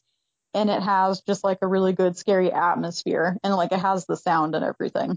Yeah, I'm very glad you mentioned the sound. The sound and the music in this movie is top notch. So, you know, lest this movie just gets, you know, summarized lazily as just a jump scare fest. It's actually not. And I, I'm surprised that I'm the one who's defending that because a lot of people I know are expecting me to come on here and just bash Sinister for being cheap jump scares. And it's, it's actually not as many as you think it is. Yeah, and for me, because the movie uses a lot of tropes that I usually don't like, like the serial killer suddenly turning paranormal thing, or like the creepy kid thing. I actually usually don't really like that trope, but somehow in this movie it works. All right. Well, once again, I want to thank you for your recommendation to me and mom to watch this. Again, she has about a 50% success ratio, which, in all fairness, I have about the same with her. She likes some movies I recommend. You hate Halloween, right? Yeah, I just hate slashers in general. I mean, I, in general, I don't like slashers. And we've talked about this before. I don't think Halloween is a slasher, but this is a, for a whole different podcast. Yeah. And to be fair, yeah, so you recommended Sinister to us. We liked it a lot. You've also recommended stuff like The Witch, which we don't like, but again, we really appreciate that you you went out on a limb and watched this in the dark one night with your roommate and said, "You know what, Mom and Dad, you need to experience that lawnmower scene." So here you go. well, also I recommended As Above, So Below to you guys, which I'm very proud of. Yeah, if you guys haven't uh, listened to Vanessa's episodes before, she did The Wicker Man with me, which is probably my all-time favorite horror movie, that or Halloween.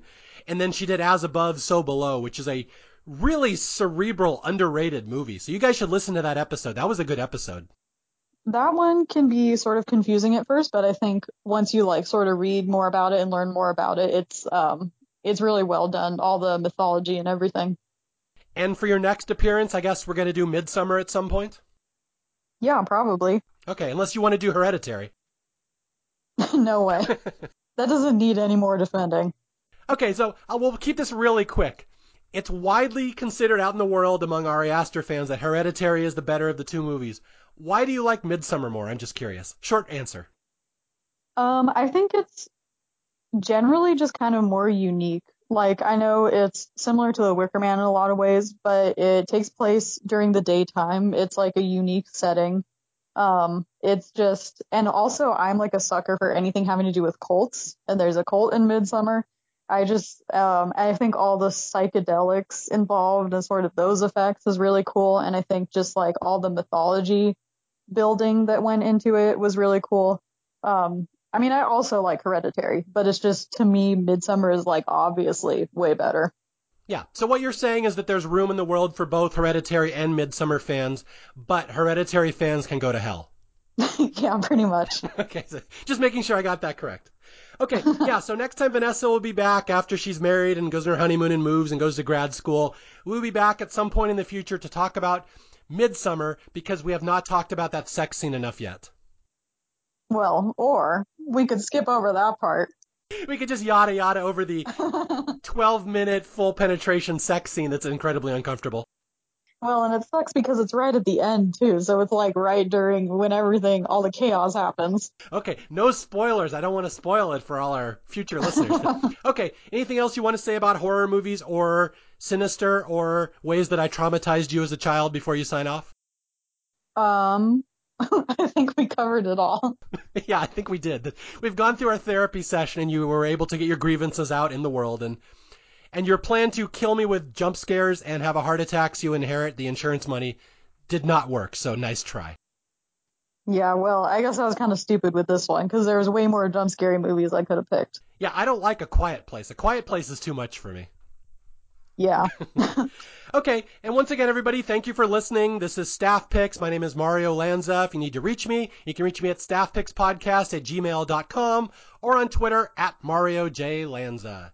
And until next time, I'll be out there searching for more horror movies that deserve more love, and I sure as hell won't be laying under a lawnmower as I'm doing it. I'll talk to you guys later. Thanks for listening. Bye.